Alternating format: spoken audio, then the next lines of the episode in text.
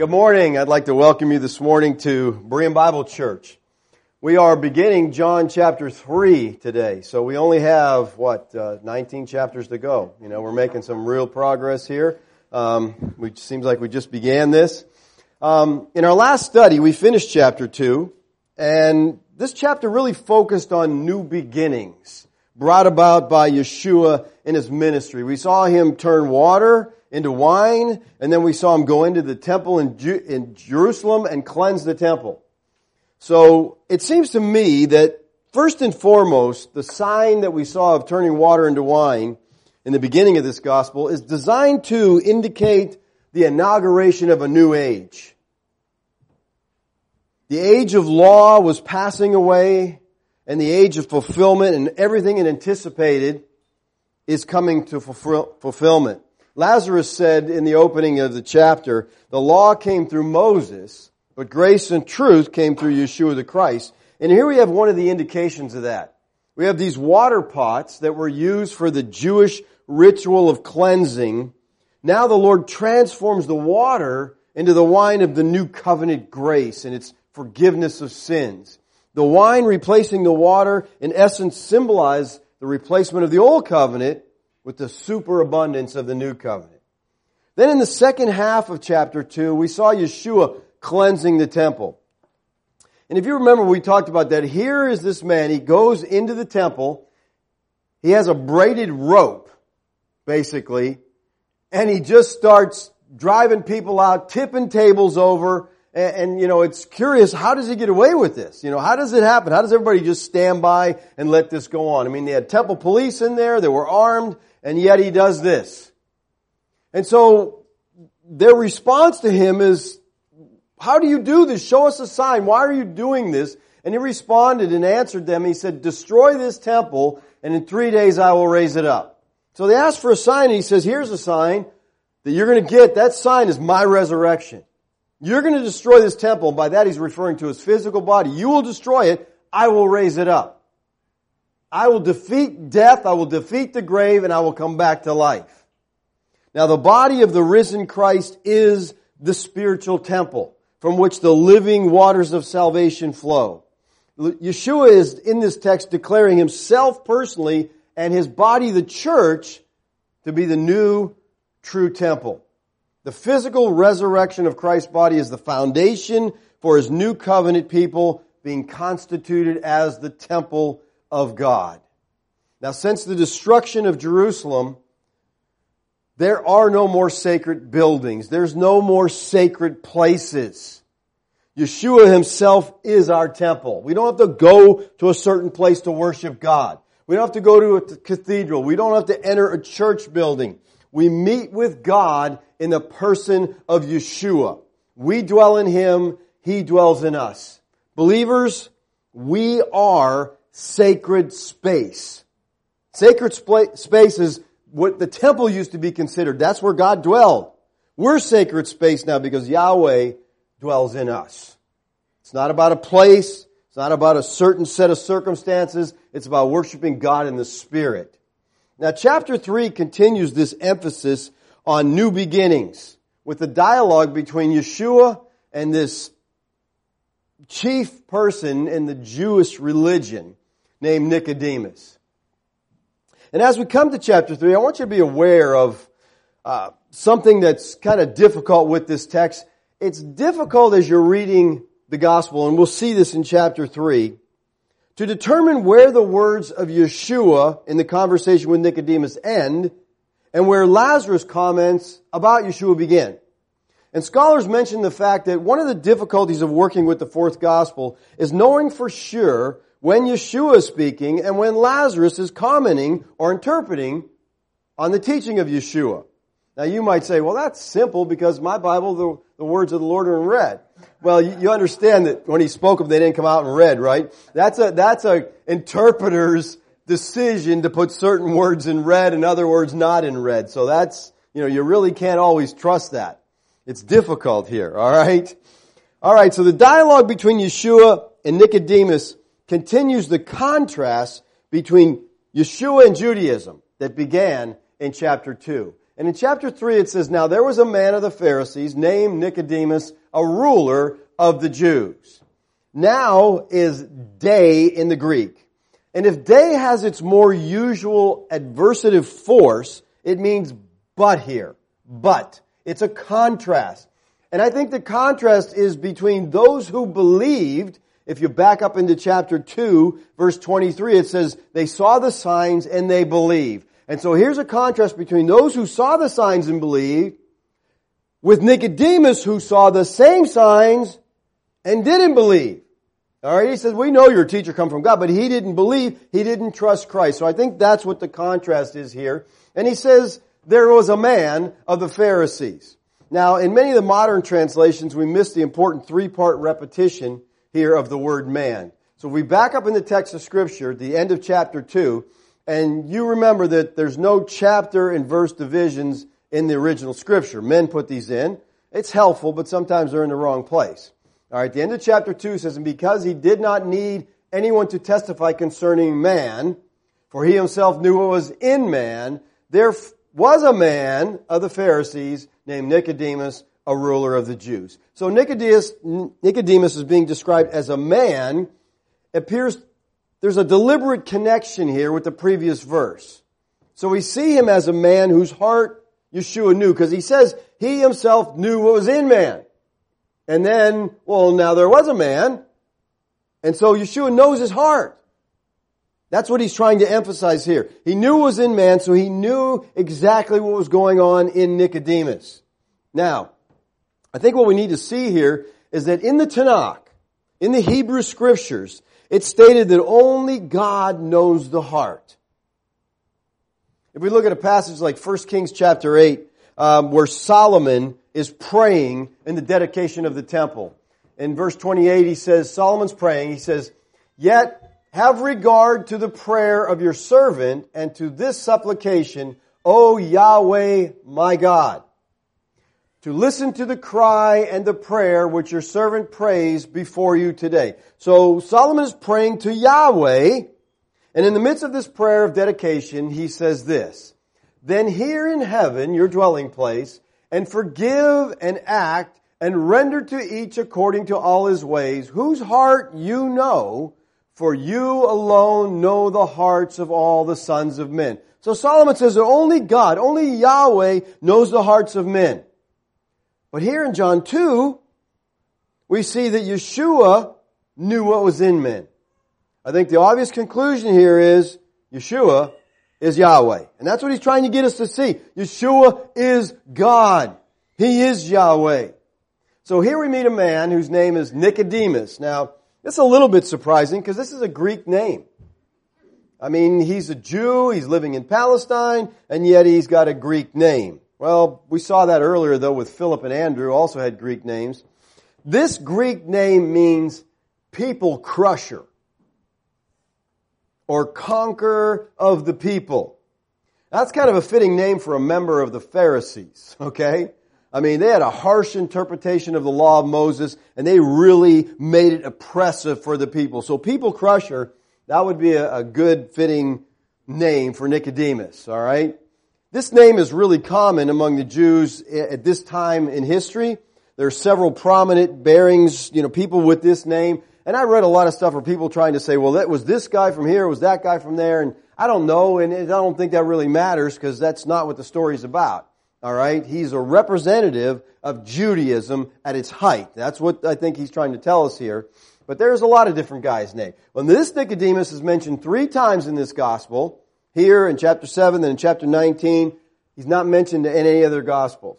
We only see Nicodemus in the fourth gospel. Now Lazarus tells us that Nicodemus was a Pharisee. Now when you hear that, you come up with a negative connotation right away, right? These Pharisees, they're bad guys. Well, it wasn't always that way, alright?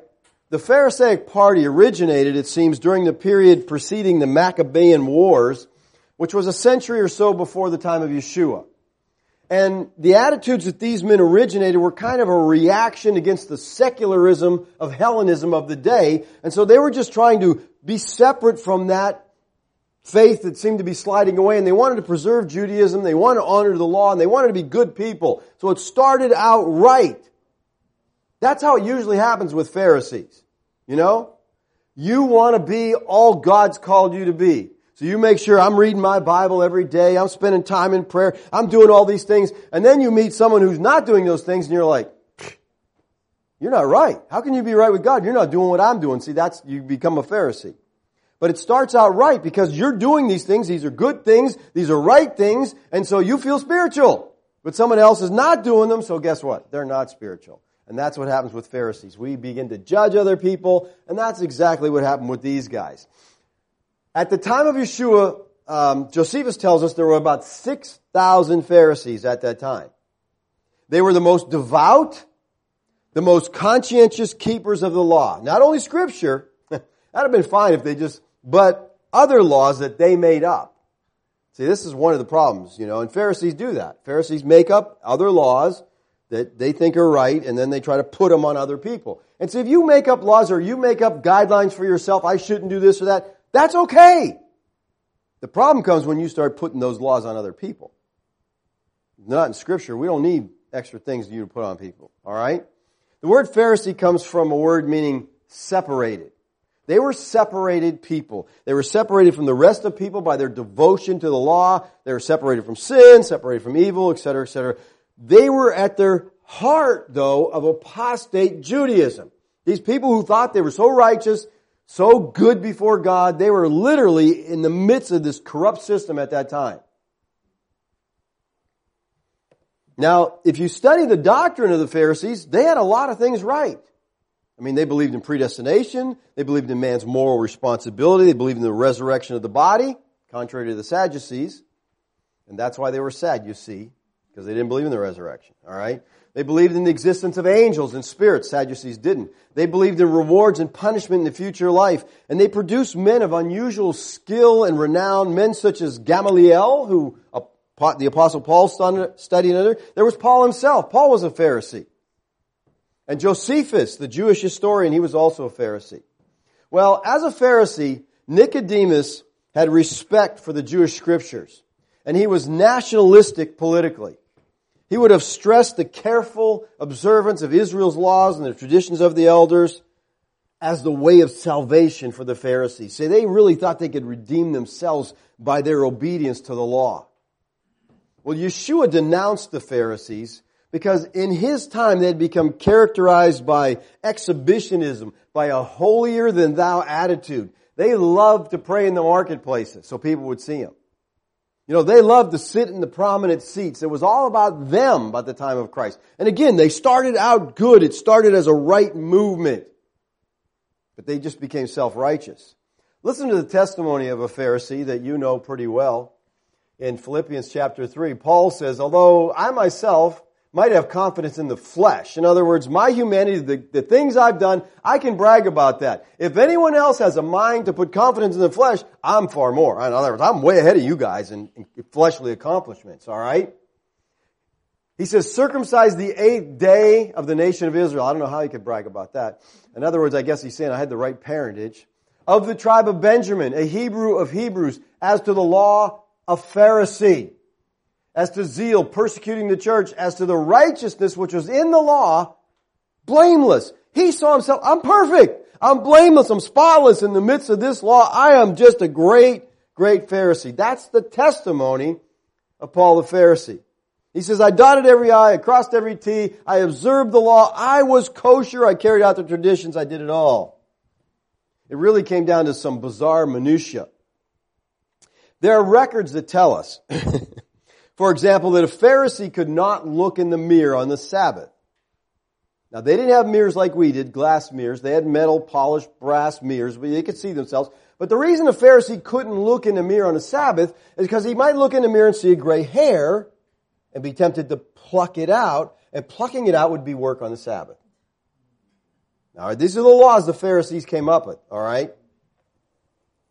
So, you know, it just gives you an idea how crazy they got. Uh, if a Pharisee had a sore throat, he would normally gargle with vinegar. But they couldn't do that on the Sabbath because gargling was considered work. You had to just, if you had, you just take the vinegar and swallow if you're, you got a sore throat on the Sabbath, alright? I mean, this is the kind of stuff they came up with. It was just crazy. They built laws upon laws, and they thought they were so spiritual because they were keeping these laws. They were fools, is what they were. Now, the best description given in the New Testament of a Pharisee was given by our Lord in Matthew 23. The last week of his life, the last week of his ministry before he dies, he really just blasts these Pharisees. All right? In Matthew 23, 1 through 3, it says, Then Yeshua spoke to the crowds and to his disciples, saying, The scribes and the Pharisees have seated themselves in the chair of Moses. Therefore, all that they tell you, do and observe, but do not do according to their deeds, for they say things and do not do them. Now, he says these guys, they put themselves in the chair of Moses, a position of authority and, a position of interpreting the law of Moses. But as we're going to see, as we look through this chapter briefly, if you go through Matthew, Matthew 23, it's very clear these were very, very corrupt men. So why would Yeshua tell his disciples all that they tell you to do, do and observe? Why would he tell his disciples, you, you make sure you follow these corrupt men and all their crazy interpretations of the law of Moses? Why would he say that? Does that bother anybody? Well, the answer, there is an answer. Some scholars think that it should be all that he tells you, not they tell you. And the he is referring to Moses. In other words, they seated themselves in the chair of Moses. Therefore, all Moses tells you, you do and observe, but don't do according to their deeds. See, they're corrupt. You listen to Moses. Don't listen to these people. That's an important distinction. Because these people, the Pharisees, were telling the disciples, don't believe in Yeshua. So how can we be obedient to their teaching if they're telling us don't believe in Yeshua? Now, I want you to notice what Yeshua, gentle Jesus, has to say to the religious leaders in Jerusalem. All right? Woe to you, scribes and Pharisees, hypocrites! You're like whitewashed tombs, which on the outside appear beautiful, but inside they're full of dead men's bones and uncleanliness. Oh my word, that sounds like something Trump would say. Right? He just blossomed. He's not afraid to say stuff. Well, the Lord wasn't afraid to say this stuff either. Listen, if a preacher said this today about a political leader, he'd be arrested for hate speech. This is Yeshua. You hypocrites. And I'll tell you the truth, Trump just says it like it is. And people, that bothers people. Because we're in a day of, uh, we gotta be really careful because we don't offend anybody. You know? I mean, if you get offended, that's your problem, okay? Offended doesn't hurt anything really, alright? You just got to get over some things, all right? And we're so worried about offending everybody that we can't say or do anything anymore.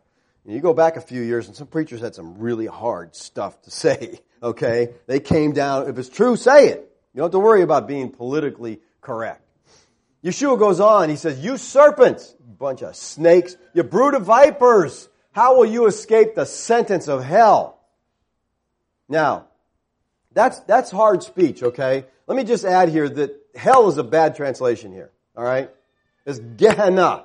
All right, it's the city dump. Uh, you know, we see hell and we think of a place of eternal torment and fire, and that the Bible doesn't even teach that. All right, so that's not in the scriptures.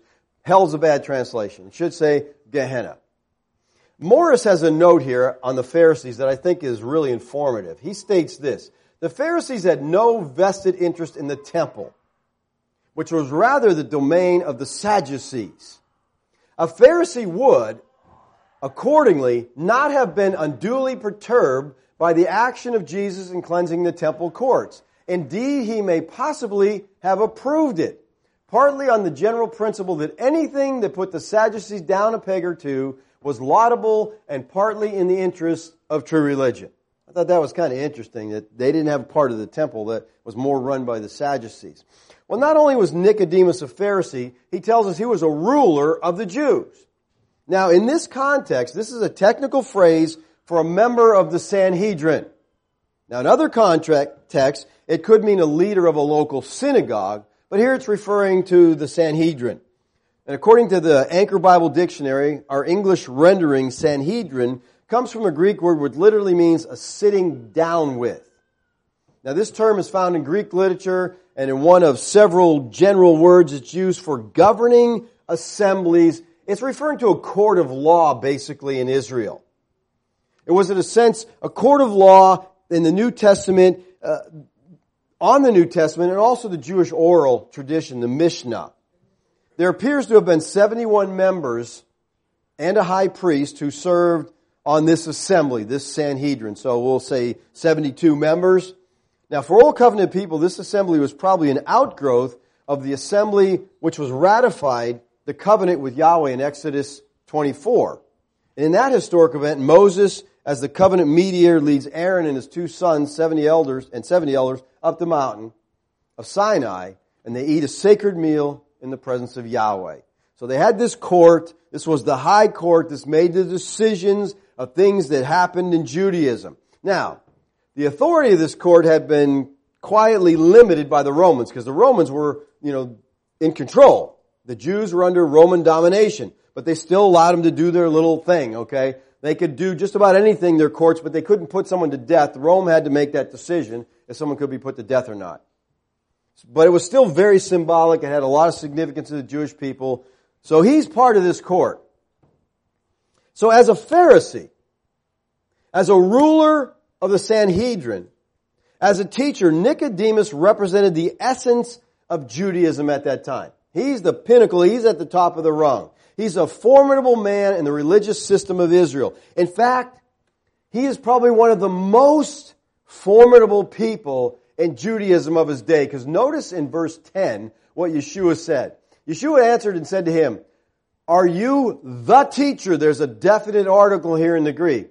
Are you not a teacher, but are you the teacher of Israel and you don't understand these things? So he, he's at the top. He's a leading man in this apostate system at the top of Judaism. And that's what he, Nicodemus represents. All Judaism. All right. Now, I gotta say in favor of Nick here, he's a very unusual Pharisee because he has a measure of open-mindedness. All right, and he's he's questioning. He's asking some questions. Most of them wouldn't come near Yeshua; they just wrote him off. But he's like, "Hey, I, I got some questions here for you." And verse 2 tells us this man came to Yeshua by night and said to him, Rabbi, we know that you have come from God as a teacher, for no man can do these signs that you do unless God is with him. Now, this man came to Yeshua by night. What is the significance of coming at night? I love MacArthur's comment here, so I, I just got to share this with you. I thought it was. He says, much has been written on the fact that he came by night. Pages and pages and pages and pages. Let me tell you what it means. It means this. He didn't come during the day. now that's theology at its finest, okay? I mean, that's doing some serious digging and pulling up some good stuff. He goes on to say, that is what it means, okay? That's the depth, the height, the length, the breadth of what it means. You, if you ask me why did he come at night, I don't know. More, I don't care. well, unlike MacArthur, I do care because I don't think he put that in there just because he needed some more space to take up. You know, it wasn't like the Lord said, hey Lazarus, I need you to write an essay on, on the Gospel of John and I need to have this many words. And so he's like, I gotta add some more words. This thing keeps coming up short. No, every word has meaning. It has significance. So why does he tell us he came by night? What's the significance? I don't know if we can really answer that, but there's a lot of different areas we could look at. The Pillar New Testament commentary gives us a lot of options. I think they're great. So let's look at what he says here. He says, why Nicodemus came to Jesus at night is uncertain. Some have thought this reference at night is nothing more than a personal reminiscence of a historical detail. That could be part of it. I mean, Lazarus is a first-hand witness. So he's remembering this. He goes, oh yeah, it was nighttime when he came. But he remembered it historically for a reason. I think he's throwing it in there for a purpose. He says, others remind us of the text demonstrating that the rabbis studied and debated long into the night. So some say, you know, well, rabbi studied at night, so he's here coming, you know, to study with Yeshua. Others think, you know, maybe he came at night because Yeshua is always crowded with people during the day. I want to talk to this man. I want to have a lengthy theological discussion. So I'm coming at night so we don't get interrupted. He says, still others speculate that Nicodemus came to Jesus at night in order to benefit from the cloak of darkness, fearing to be identified in public, in the public mind with a Galilean teacher and wonder worker. I think that's a good option. He's like, he's at the top of Judaism. Here's this radical Galilean out here stirring up trouble. I'm going at nights. I don't want my buddies to see me, you know, connecting or asking this guy questions. I don't want that to happen. But the Anchor Bible goes on to say the best clue lies in John's use of night elsewhere. And I think this is significant. This is how John, this is how Lazarus works in this gospel. Alright? In each instance, the word is either used metaphorically for moral and spiritual darkness, or if it refers to nighttime hours, it bears the same moral and spiritual symbolism. Doubtless Nicodemus approached Yeshua at night but his own night was blacker than he knew. And see, I think that's the way Lazarus works. He tells us night because all through this gospel he contrasts day and night. You know, night is the darkness. Night is not understanding. The day is light, uh, is light. It's understanding. And so he's making a contrast. He comes at night because this guy's the pinnacle of Judaism, but he's clueless about Christianity. W. Hall Harris writes this. Out of the darkness of his life, and religiosity, Nicodemus came to the light of the world. John probably had multiple meanings or associations in his mind here as he often does. And I agree with that. He probably had several things he's trying to tell us, but you know, he came at night because he is in darkness. And he comes to Yeshua and he says, Rabbi, we know that you have come from God as a teacher. How do we know? Nobody can do the things you're doing. I mean, he's doing these miraculous things turning water into wine. He's raising the dead. He's healing the sick. He's doing all these things. Now, rabbi is a title that Nicodemus would have been used to hearing people call him. He's the rabbi. He's a chief. And he comes to Yeshua and he calls him rabbi, indicating he's recognizing something of Yeshua's authority. He sees there's something in this man. Now, the construction of the Greek text suggests that the emphasis is placed on the words from God. That's at the beginning of the sentence in the Greek. You came from God. All right? We got that. He understood Yeshua is just more than a typical ordinary teacher. All right? He's got that much. He can understand that. He says here, we know. And he uses the first person plural. Not, I know. Well, we know. Who's the we? Well, some say he's representing other Pharisees. You know, maybe Joseph Arimathea. He was another one in this crowd, and you know, he, he was interested in the Lord. So maybe, maybe him and a couple of his buddies are sending him to, you know, get the scoop. Others suggest that he's speaking of current popular opinion. You know, a lot of people say this man's from God. Look what he's doing. So we know you're from God. Here's a man, here's a member of the most hostile, the most aggressive, the most angry, the most hateful enemies of Yeshua that he had on earth, the Pharisees. And he's saying, we know that you come from God. Nicodemus' courtesy and his lack of hostility mark him as a very non-typical Pharisee. This guy seems to be, you know, I, I want to know what's going on here. He says, no one can do the signs you do unless God is with him. You know, what's really cool here? This is the testimony to Yeshua from his enemies. This is not his friend saying this. You know, it's pretty cool when your enemies can speak well of you. You know, they might not like you, but they say, look, I gotta give him credit. He's honest or he's got some integrity or whatever. His enemies are speaking well of him. We know they say that God is with you. And he says, that's it. God is with him. This places Yeshua in the same category as Old Testament persons like Moses or Jeremiah, who both were said that, you know, that God was with them. Now, in chapter 2, the signs led people to believe in the name of Yeshua. We see that in verse 23. Now, when he was in Jerusalem at the Passover during the feast, many people believed in his name, observing the sign. He's doing miracles, and people are seeing that, and they're believing, they're trusting Christ. Now remember, the Tanakh said when Messiah came, he would perform mighty miracles. That's how they would identify Messiah. He's going to heal the sick. He's going to raise the dead. He's going to cleanse the lepers. They saw the signs happening and they believed. You are Messiah. We trust you. But for Nicodemus, who saw the same signs, all they meant to him was, hey, you're a good, good teacher. God must be with you. Some believed in Yeshua when they observed the signs, others don't. What causes the difference? They're looking at the same things. Two people looking at the same events. One group says, we believe. The other group says, nah, I'm not really sure. Some same signs. Same signs. Some believe, some don't. Why? What's the difference? Well, he tells us in the next verse. Yeshua answered and said to him, Truly, truly, I say to you, unless one is born again, born from above, he cannot see, perceive, understand the kingdom of God. You see the signs, but you can't understand them because you are not born from above. You have to be born again. The difference here is the new birth. Without being born from above, you cannot, nobody can understand spiritual things. That's why you can share the gospel with somebody and they just get all excited. No, oh, that's awesome. That's the greatest thing I ever heard. And you share with somebody else and they're like, I don't care about that. It's spiritual. Yeshua starts out here, truly, truly. Literally, this is amen, amen. And Yeshua's doubling of this term is found only in John's gospel. It appears 25 times in John's gospel. What's the significance of this? Well, in English, amen carries the meaning of so be it or I believe or that's true. But in Hebrew, amin is a Hebrew acrostic from the first letters of three Hebrew letters, El, Melech, and Ne'emin, which is translated, God is a trustworthy king.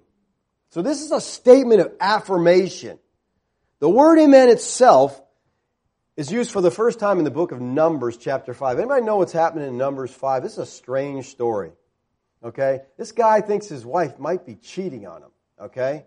So he can't sure, not, he can't prove it, never didn't catch anything. So he brings her to the priest and he goes, I think she's cheating. So they make up this formula like, you know, they put this formula and the woman has to drink it. Alright? And if she hasn't cheated, then everything's fine. Alright? But if she has cheated, and this is what happens. And this water that brings a curse shall go into your stomach and make your abdomen swell and your thighs waste away. And the woman shall say, Amen, amen. In other words, the woman's like, yep, God's a trustworthy king. Let him do that to me if I've been cheating. That's the idea here. It also is used in response to prayer in Psalm 89. Uh, we see it in Deuteronomy 27. It's swearing that God is trustworthy. He will keep His oath. And He will help us keep the oath we swear. Now to have an appreciation of the original meaning of this, we need to look at Revelation 3. It says, to the angel of the church in Laodicea write this, the Amen. Now this is referring to Christ. He calls him the Amen, and then watch what he says, the faithful and true witness. Christ is the faithful true witness. And this double amen is found in the initial position in the sentence. It's a way of drawing attention to Yeshua's significant statement. It's a trustworthy statement. It's a revelation that you better catch. When you see truly, truly, amen, amen, you gotta pay attention to what he's saying. Now let's back up for a second. Notice what the text says. Yeshua answered and said to him, What's the question he's answering? Let's go back and look at verse 2. Rabbi, watch for the question. Rabbi, we know that you have come from God as a teacher, for no one can do these things that you do unless God is with him. Yeshua answered and said, What's the question? You see it in verse 2? There's no question there. Alright, he's making a statement. Alright, he's just saying, and Yeshua goes, well, let me tell you what. What? What are you doing? Look at verse 25. And because he did not need anyone testify concerning man, for he himself knew what was in man. Yeshua knew what's in the heart of this man, and he answered a question before he even could ask it. And it says there was a man of the Pharisees named Nicodemus, so he knew what's in the heart of man, he knew what's in Nicodemus' heart, and so he answered the question before he could ask. You think if you're Nicodemus, you're this high ruler and, you know, you're coming to this low Galilean, but you think something's going on with him, and you're going to try to question him, and you get up to him and you give him this compliment, you know, you always butter somebody up before you, you know, lay him out. You know, you're giving him this compliment, and all of a sudden he says, you must be born again. He's like, what? I didn't ask the question yet, but this is what's in his mind. Think of how that affected Nicodemus. Well, who am I talking to here? He knows my heart before I even ask it. Because I think Nicodemus' question was, how can I know for sure that I'm entering the kingdom of God? How can I know for sure I have eternal life? Those are great questions. And he, he thinks, okay, Yeshua's come from God. That's obvious. So let me ask him some questions. And Yeshua's answer is, unless you're born again, you cannot see the kingdom of God. Now, when you say born again, boy, everybody knows that concept, right? That terminology is very, that's evangelical lingo. Now, you ever heard born again Christian, right? People got in the habit for a, a period of years there, we're a born again Christian. That is redundant, people, okay? If you're born again, you're a Christian. If you're a Christian, you have been born again. So to say born again Christian is just redundant. Alright, it's foolish. I'm a Christian Christian. You know, or I'm born again, born again. It's the same thing. But we're trying to, like, Christian's not good enough anymore. You say you're a Christian, that's like, are you a born again Christian? Oh, there's different kinds. I'm a not born again or I'm a born again. No, there's only one kind. So we don't have to use all this extra terminology, alright? It's redundant. Now the Greek verb here translated born, it's in verses 3 through 8. Eight times this word born is in there because this is the focus of this section, being born. They're all derived from the verb gennao. It's the normal word for being born. Alright? Eight times in this section, we're going to see it. Now the word translated again here is anothen, which has a double meaning, as pointed out by Zane Hodges. The word may mean either again and that's how most people translate this, born again. Or it can mean from above. Now Lazarus uses this word anothen four times in his gospel. He uses it twice here in chapter 3. And he uses it in chapter 19. And he uses it in the end of chapter 3 and 31. In the latter two cases, the context makes it clear that he's making, the meaning here is from above. So in verse 3 and verse 7, it could mean either, but it seems to be, he's talking about you have to be born from above. Alright? It has to be a spiritual birth. This phrase, when it says you have to be born from above, it's pointing to God as the source of the birth. Alright? You've been born naturally, you have to be born spiritually. the only other biblical reference of being born again, it's only used here, and used by 1 Peter. Peter says, You have been born again, not of the seed which perishable, but imperishable, that is through the living and enduring Word of God. Here, Peter uses a different word. Anagennao he uses here, while anothen from a, points from above. This is more the source of the new birth. This um, anagennao would point more to the fact that this is a second birth. All right, you need another birth where Anothen points to something from above.